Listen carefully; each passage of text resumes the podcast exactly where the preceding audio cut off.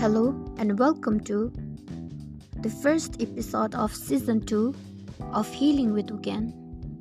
Today is 14th February and it is celebrated as Valentine's Day across the globe.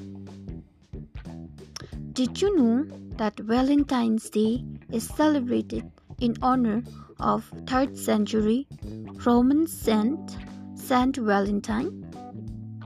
Honestly, I too didn't know about it.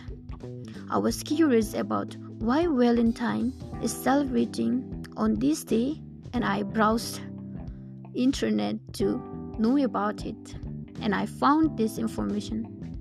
And I'm hoping that this information is new to you guys and hope that you get to learn more things through my podcast.